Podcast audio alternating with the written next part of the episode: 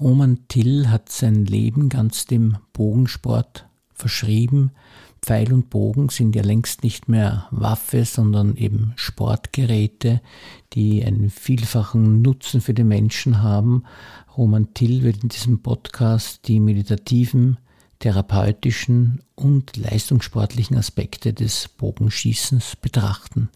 Also ein sehr interessanter Gast für unseren Bezirkspodcast.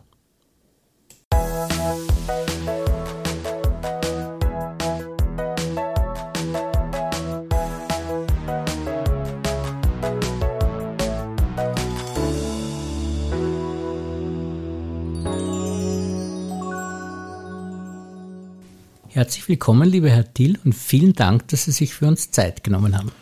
Gerne doch. Es freut mich, Sie kennenzulernen und es freut mich, dass ich hierher kommen durfte. Ja, und Sie sind ein ganz interessanter Mann, weil Sie wirklich was machen, wo ich glaube, dass die Jugendlichen das sehr gut brauchen können, nämlich Bogenschießen. Und das bieten Sie an. In welcher Form können Sie das einmal kurz erzählen? Wir bieten es sowohl im Breitensport oder auch im Spitzensport an. Und ein kleiner Teilzweig davon, da ich Burnout-Prophylaxe-Trainer bin, äh, auf der Sigmund Freud Universität die psychosoziale Lebensberatungsausbildung gemacht habe und Supervisor bin, auch teilweise im Beratungs- und therapeutischen Sport, ja, nicht in der therapeutischen Psychologie. Und in Zusammenhang mit ADHS, Lernschwierigkeiten, dann äh, auch leichte Schlaganfälle. Warum Schlaganfälle? Weil sich die Synapsentätigkeit beim Bogensport wieder hebt, weil man rechte und linke Gehirnhälfte dazu braucht. Und im Allgemeinen lernen sich auch die Menschen wieder konzentrieren und fokussieren, was auch für die Jugend im Lernbereich in den Schulen immer wichtiger wird. Ja, das kann ich als Lehrer nur bestätigen. Die Konzentrationsfähigkeit, das ist eine Stärke, die forciert gehört unbedingt. Und das wird durch den Bogensport offensichtlich gemacht. Und das ist eine breite Palette, was sie anbieten. Einerseits äh, praktisch Leistungssportler fast und andererseits genau. wirklich reine Therapie, wo man sagt, man schaut einmal, dass der irgendwie die Scheibe trifft oder so. So ist es. Ja. Also ist nicht im, im psychologisch-therapeutischen Bereich zu verstehen das darf nur der, Therape der Psychotherapeut machen, sondern ich versuche beratend äh, zu unterstützen. Auch im Burnout-Prophylaxe-Bereich bin ich ein diplomierter Trainer. Und äh, wichtig ist es, dass hier in diesem Bereich kann man das wirklich sehr, sehr gut forcieren. Und mir macht es auch Spaß, äh, wenn ich Menschen unterstützen und helfen kann, vor allem Jugendliche. Muss ja wunderschön sein, wenn man dann wirklich jemanden aus der Sackgasse da wieder rausholt und der ein normales Leben wieder leben kann dann. Es ist wunderschön, weil viel zurückkommt. Geld ist nicht so wichtig, sondern wichtig ist einfach, auf den Menschen einzugehen, ihn zu unterstützen dort, wo er es braucht.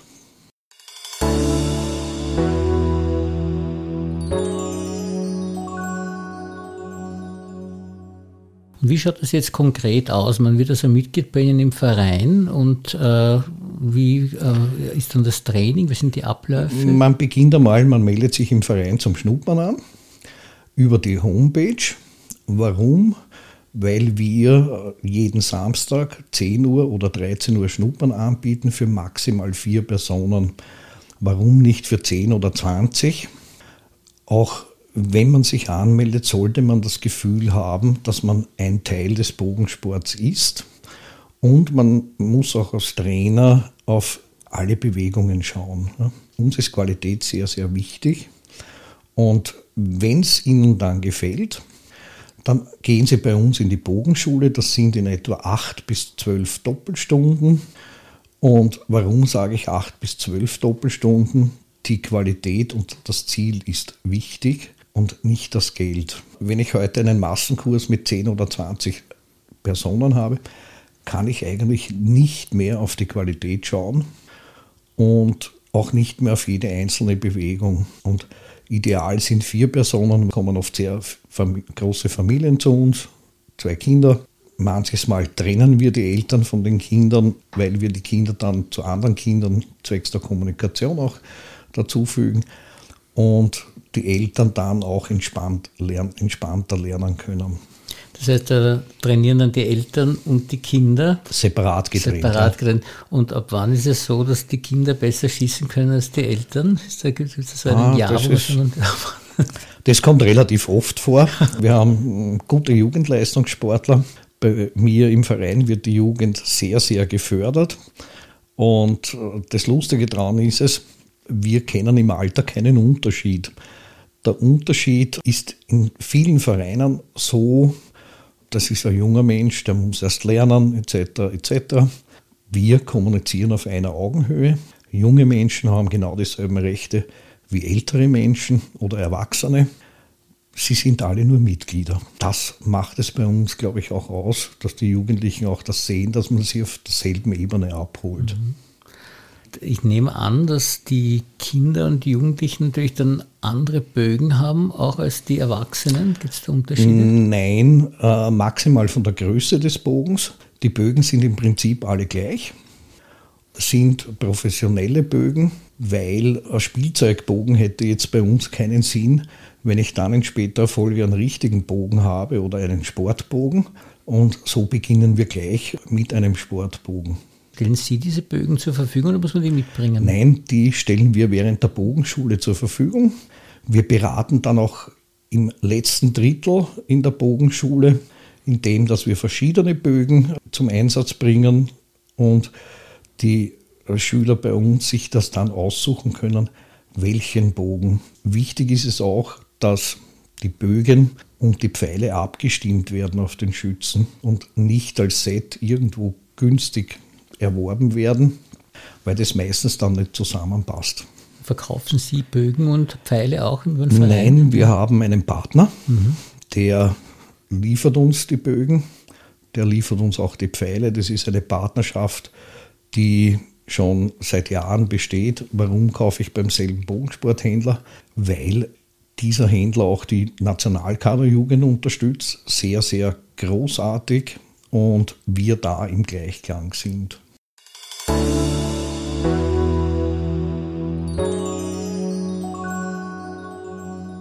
Diese Trainingseinheiten, wie muss man sich die vorstellen? Also wenn man jetzt die Bogenschule abgeschlossen hat, und da kommen die Leute ja weiter trainieren. Was wird beim Training genau. dann immer gemacht? Ja, die Bogenschule schließt man dann ab mit einer sogenannten Platzreifeprüfung. Das ist nach den World Archery Richtlinien aufgebaut, das System. Das beginnt Platzreife mit dem sogenannten weißen Pfeil. Da bekommen Sie dann das sogenannte WA oder FITA-Abzeichen und auch einen Schützenpass von uns, wo Sie vorn mit Ihrem Lichtbild sind und hinten stehen dann die ganzen Pfeilprüfungen. Die Pfeilprüfungen sind so aufgebaut, zu beginnend mit dem weißen Pfeil, grundlegende Sicherheit, Sicherheitsregeln, Technik, die der ganze Schussablauf richtig zu machen ist und der weitere Pfeil ist dann der schwarze. Da geht es dann schon mehr bis ins Technische und ins richtige Schießkönnen. Dann gibt es den blauen Pfeil, den roten und den goldenen Pfeil. Und wenn man den goldenen Pfeil erreicht hat, dann hat man auch sogenannte Turnierreife. Auf welche Entfernungen schießt man da eigentlich? Grundlegend ein Schüler schießt maximal 10 Meter.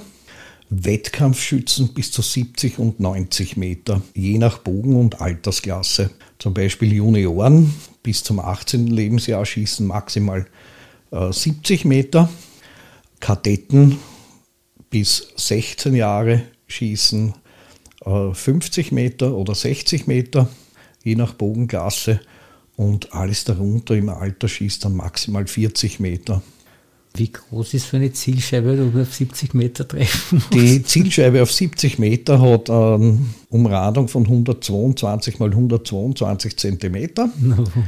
Man sagt auch dann 122er Auflage dazu. Dann gibt es eine 80er Auflage, das ist 80 mal 80. Dann 60, 60, 40, 40. Und dann gibt es noch die 80er Zentrumscheibe. Da fehlen dann schon die weißen und die schwarzen Ringe. Die beginnt dann bei Blau. Ja, Blau beginnt mit der Ringzahl 5. Und im Goldbereich oder Gelb, wie es oft scheint, wir sagen dazu Gold, eben dann bis 10 von der Ringwertung her. So eine 80er Scheibe, wie lange braucht man da, bis man die auf 70 Meter trifft?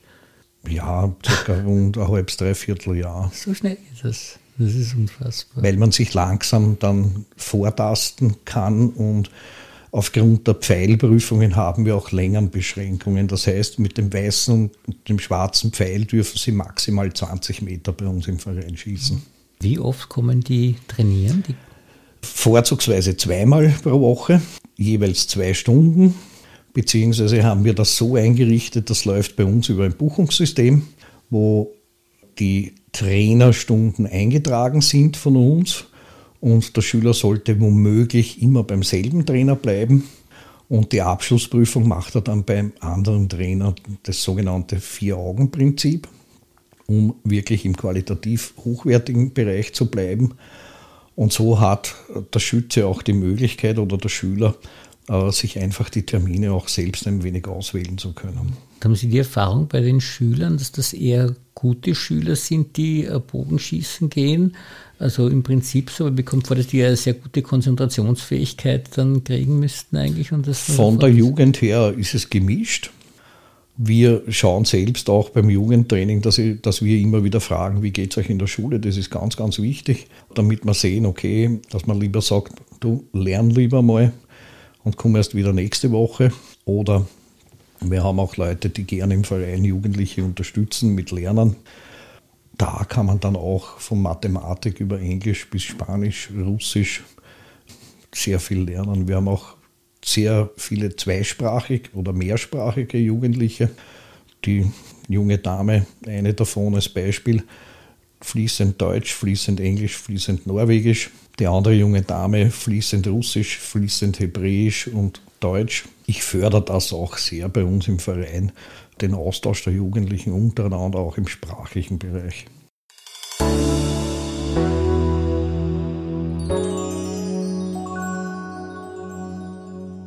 Wie ist denn die Aufteilung äh, zwischen äh, männlich und weiblich beim Bogensport? Eine lustige Frage. Mittlerweile kommen mehr junge Damen im Alter zwischen 10 und 17, 18 Jahren zu uns zum Bogenschießen, also wie junge Burschen. Das hat begonnen zwei, komischerweise 2020 und ist jetzt auch noch so. Wir haben früher mehr die Überzahl an jungen Burschen gehabt und jetzt ist es genau umgekehrt. Wobei aber die jungen Damen sehr, sehr fokussiert sind und zwei davon seit ein Dreiviertel, seit anderthalb Jahren eigentlich schon Sport betreiben. Jetzt mittlerweile seit einem halben Jahr im Jugendnationalkader sind. Es macht einfach Spaß, äh, den Damen zuzusehen. Und meine beste Schützin, die Jasmin, die hat begonnen 2019 bei mir im Februar. Und nach 14 Wochen Training haben wir auf den Wiener Landesmeisterschaften und Staatsmeisterschaften dann danach acht Österreich-Rekorde, einen Landesmeister und einen Staatsmeistertitel reingeholt. Und ein halbes Jahr später, im Jänner 2020, hat sie die Aufnahme in den österreichischen Jugendnationalkader bekommen. Mittlerweile ist sie die zweitbeste Dame in Österreich und die beste Juniorendame. Und das spricht für die Qualität Ihres Vereins, wenn da solche Leute rauskommen. Ja, es ist mir sehr wichtig. Mir hängt auch mein Herz daran. Mhm. Ich freue mich über jeden Jugendlichen, ich freue mich über jeden Menschen prinzipiell. Mhm. Aber ich freue mich auch über Jugendliche und Jugendlichen Ziele geben zu können. Ich mache das auch im beruflichen Kontext. Ich bin Trainer im AMS für Persönlichkeits- und Berufsentwicklung. Und mir macht es Spaß und ich gehe gerne arbeiten. Mhm. Das ist ja, wie der Konfuzius schon gesagt hat, nicht wer gern arbeiten geht, geht eigentlich gar nicht arbeiten, sondern das ist eben dann keine Arbeit, empfindet so man nicht so. Ja, das ist schön. Wie ist Ihre Liebe zum Bogensport eigentlich selbst entstanden? Wann war das und wie ist das passiert? Ja, das ist lustig. Meinen ersten Bogen habe ich gekriegt mit zwölf Jahren. Und mein erster Pfeil landete in der Zimmerdecke bei meinen Großeltern. und ja, da gab es dann von meiner Großmutter etwas äh, Schelte dafür. Ich hab das dann, wir haben das dann zugekittet, wieder in Ordnung gebracht. Das war eigentlich mein erster, sozusagen, Bogenkontakt mit einem richtigen Bogen. Davor habe ich, weil ich am Land im Pressbaum aufgewachsen bin, schon im Wald mit meinen Schulfreunden Bögen gebaut. Aber das war dann so richtig der erste professionelle Bogen.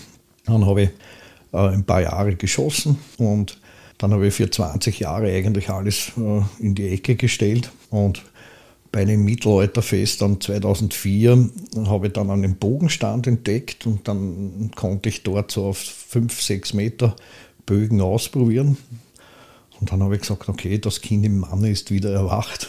Wir beginnen wieder. Und 2016 habe ich dann selbst meinen eigenen Verein gegründet. Also 2015, 2016 im September haben wir in Mauer aufgesperrt. Wir haben heute über 170 Mitglieder. Wir haben in drei Jahren mit der Jugend 49 Österreich-Rekorde äh, geschossen und wir haben vier Jugendliche im Nationalkader. Als zweites Standbein habe ich noch äh, den Förderverein für die Jugend im olympischen Bogensport, wo wir junge Menschen im Leistungssport äh, finanziell auch unterstützen. Wie schaffen Sie das zeitlich? Weil Sie sind immer noch beim AMS da mit den äh, Persönlichkeitsprogrammen und dann diese ich zwei. Ich arbeite halbtags. Aha, das geht dann. Für mich ist Geld nicht mehr wichtig. Mhm. Für mich ist eher der Spaß und die Freude am Sport sehr wichtig. Jungen Menschen den Weg zur Olympiade zu öffnen. Ich sage immer, wir alten Knacker müssen nicht mehr zur Olympiade fahren, außer zum Zuschauen. Aber ich möchte einmal sagen können, vielleicht, schau, der hat bei uns Bogenschießen gelernt. Ja.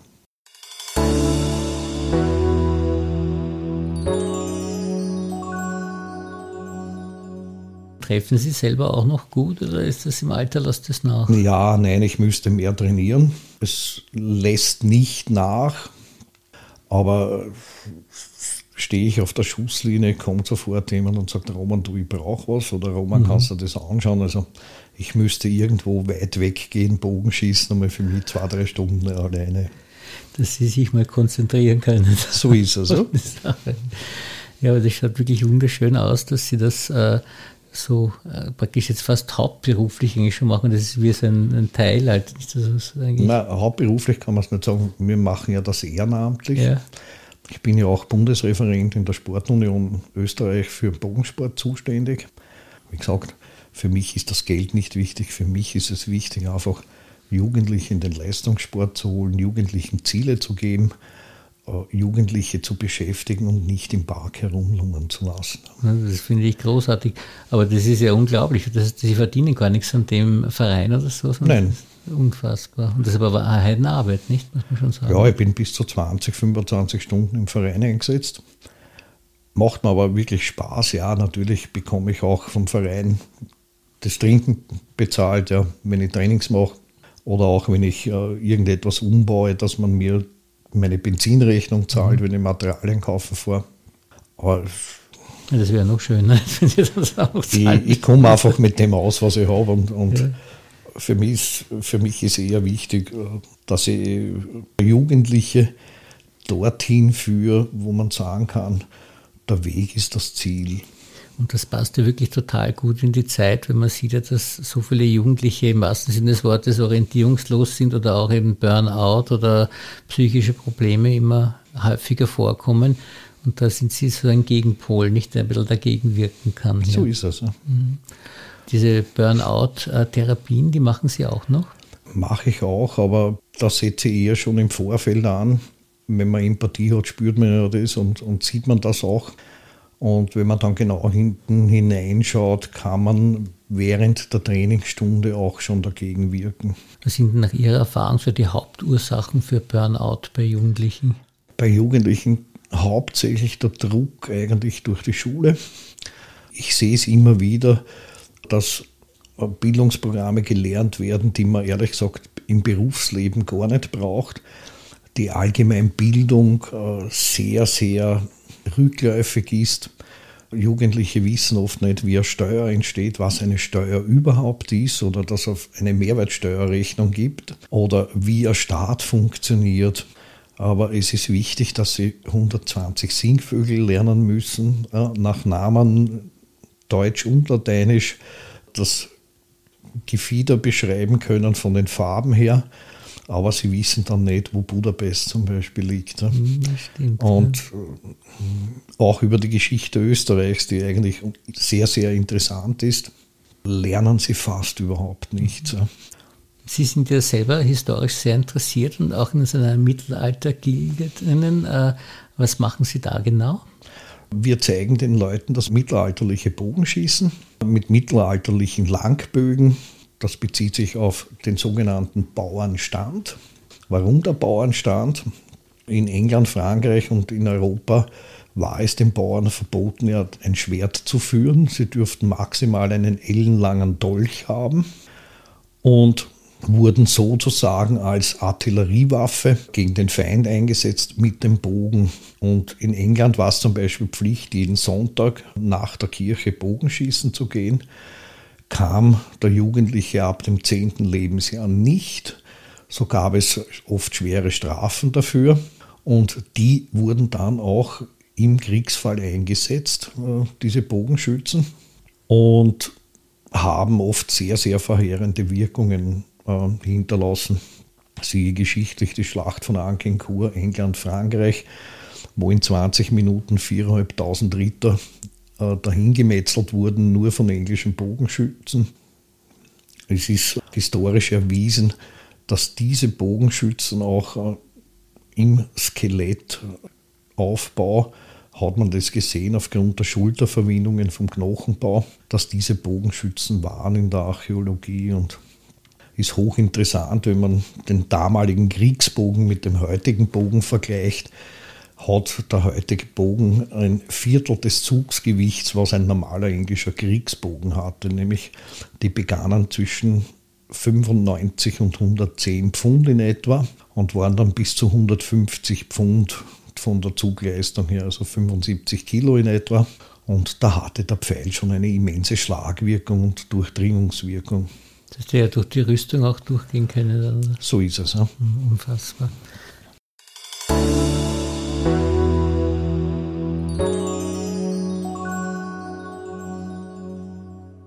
Ja, jetzt äh, zum Abschluss noch unser Fragebogen, damit wir Sie ein bisschen besser kennenlernen können. Was ist denn Ihre Lieblingsmusik, sowas Meditatives fürs Bo für den Bogensport?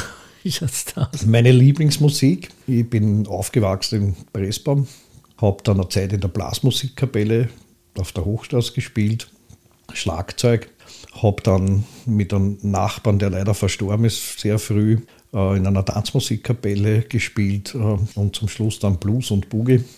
Aber ich höre Musik quer durch den Gemüsegarten. Für mich muss die Melodie stimmig sein, nicht oft der Text. Und ja, so kann ich nicht sagen, ich habe wirklich einen Lieblingsmusiker. Äh, ich höre Joe Cocker genauso gern wie Elton John oder Elvis Presley oder 50er, 60er Jahre. Haben Sie einen Lieblingsfilm? Lieblingsfilme auch nicht direkt.